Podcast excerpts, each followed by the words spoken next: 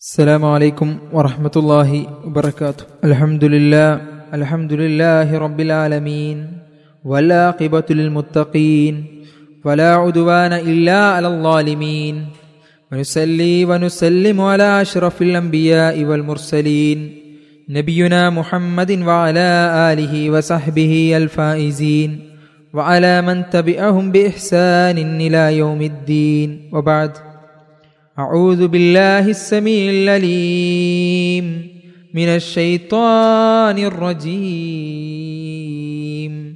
إذا زلزلت الأرض زلزالها وأخرجت الأرض أثقالها وقال الإنسان ما لها يومئذ تحدث أخبارها بأن ربك أوحى لها يومئذ يصدر الناس أشتاتا ليروا أعمالهم فمن يعمل مثقال ذرة خيرا يره ومن يعمل مثقال ذرة شرا يره يا أيها الناس اتقوا ربكم الذي خلقكم من نفس واحدة وخلق منها زوجها وبث منهما رجالا كثيرا ونساء. واتقوا الله الذي تساءلون به والأرحام. إن الله كان عليكم رقيبا. يا أيها الذين آمنوا اتقوا الله حق تقاته.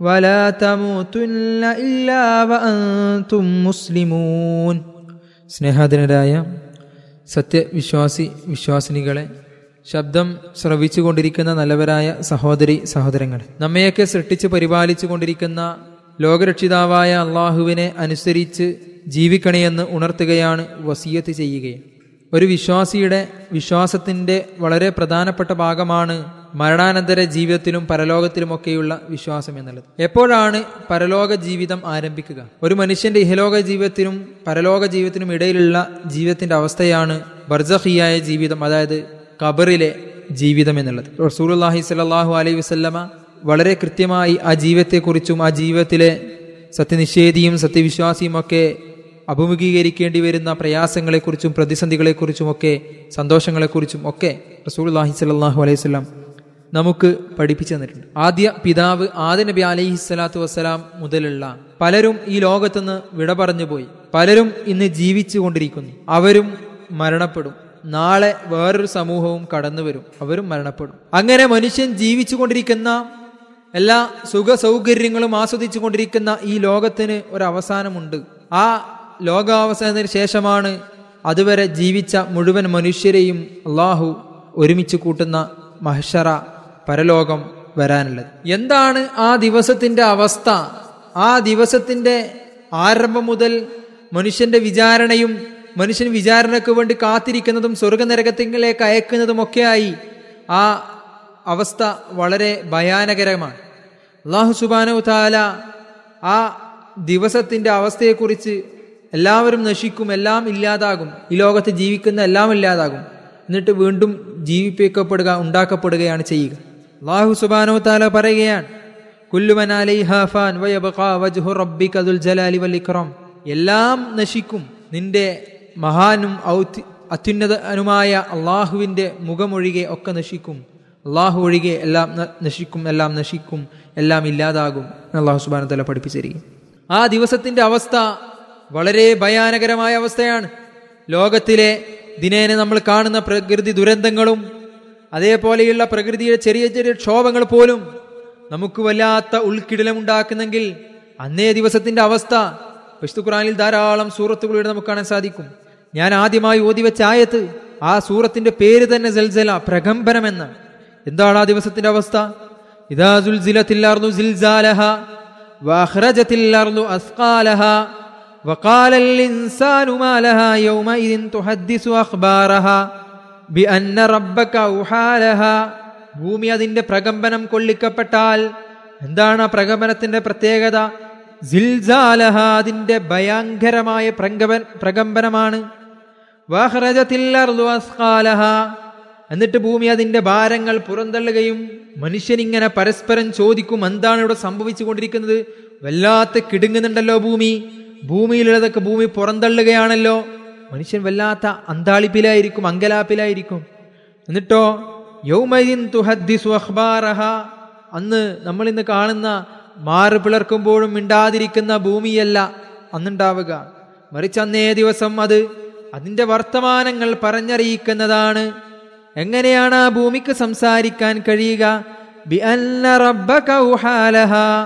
നിന്റെ രക്ഷിതാവ് അതിന് ബോധം നൽകിയ നിമിത്തം നമുക്ക് സംസാരിക്കാൻ കഴിവ് നൽകിയ ലോകത്ത് സംസാരിക്കുന്നതിന് മുഴുവൻ സംസാരശേഷി നൽകിയ റബ്ബ ഭൂമിക്ക് കൂടി സംസാരശേഷി നൽകുകയാണ്.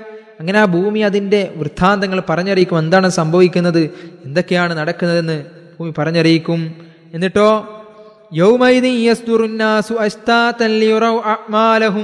അന്നേ ദിവസം ഖുർആൻ വേറെ സ്ഥലത്ത് പറഞ്ഞല്ലോ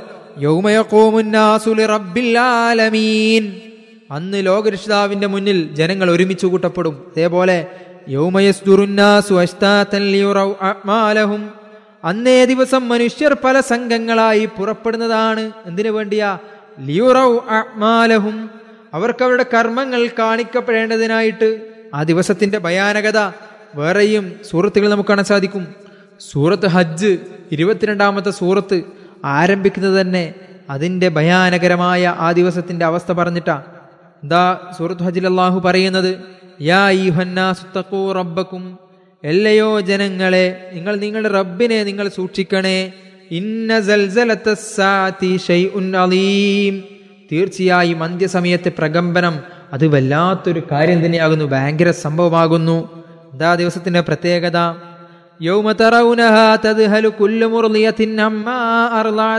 അന്നേ ദിവസം നിങ്ങൾ കാണുകയാണ് തദ്ഹലു കുല്ലു മുർളിയത്തിൻ അമ്മാ അർളാത് എല്ലാ മുലയൂട്ടപ്പെടുന്ന സ്ത്രീയും അത്രയും കാരുണ്യത്തോടെ മുലയൂട്ടുന്ന സ്ത്രീകൾ കുട്ടികളെ എടുത്ത് വളരെ കാരുണ്യത്തോടു കൂടി വളരെ ശ്രദ്ധയോട് വളരെ സൂക്ഷ്മതയോടുകൂടി മുലവെടുക്കുന്നത് നമുക്ക് കാണാം.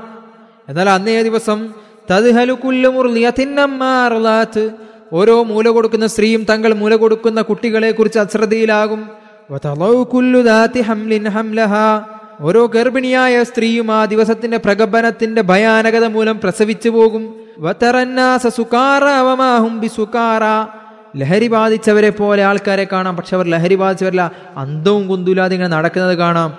വലാഖിന്നാദാബല്ലാഹി ഷദീദ്. പക്ഷേ അള്ളാഹുവിന്റെ ശിക്ഷ കഠിനമാകുന്നു. ആ ദിവസത്തിന്റെ പ്രത്യേകതയായി അള്ളാഹു സുബാനത്തോല പഠിപ്പിച്ചിരിക്കുകയാണ്. നമ്മൾ നേരത്തെ പറഞ്ഞ സൂറത്തിലേക്ക് മടങ്ങി വരാം. എന്നിട്ടോ അങ്ങനെ കർമ്മങ്ങൾ കാണുന്നവരെ സംബന്ധിച്ചിടത്തോളം. അന്നേ ദിവസം ആര് അണുമണി തൂക്കം നന്മ ചെയ്തുവോ അതവൻ കാണും. വമയ്യ മൽ ദർറത്തിൻ ശർറൻ യറ. ആരൊരണിമണി തൂക്കം തിന്മ ചെയ്തുവോ അതും അവൻ കാണും. നന്മ തിന്മകൾക്ക് പ്രതിഫലം നൽകപ്പെടും കർമ്മങ്ങൾ കാണിക്കപ്പെടും. തീർന്നില്ല. വേറെയും സൂറത്തുകളിൽ നമുക്ക് ആ ദിവസത്തിന്റെ കഠിനമായ ഭയാനകതകൾ കാണാൻ സാധിക്കും. അൽക്കാരിയ തുമൽക്കാരിയ അള്ളാഹു സുബാനത്തല ചോദിക്കുക അൽക്കാരിയ ഭയങ്കരമായ ആ സംഭവം.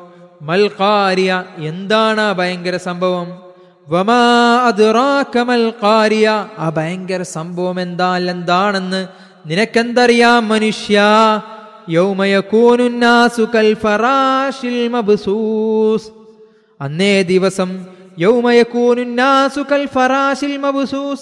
മനുഷ്യൻ ചിന്നിച്ചിതറിയ പാറ്റേ പോലെയായി തീരും വതകൂനുൽ ജിബാലു പർവതങ്ങൾ കടഞ്ഞ രോമം പോലെയുമായി തീരും.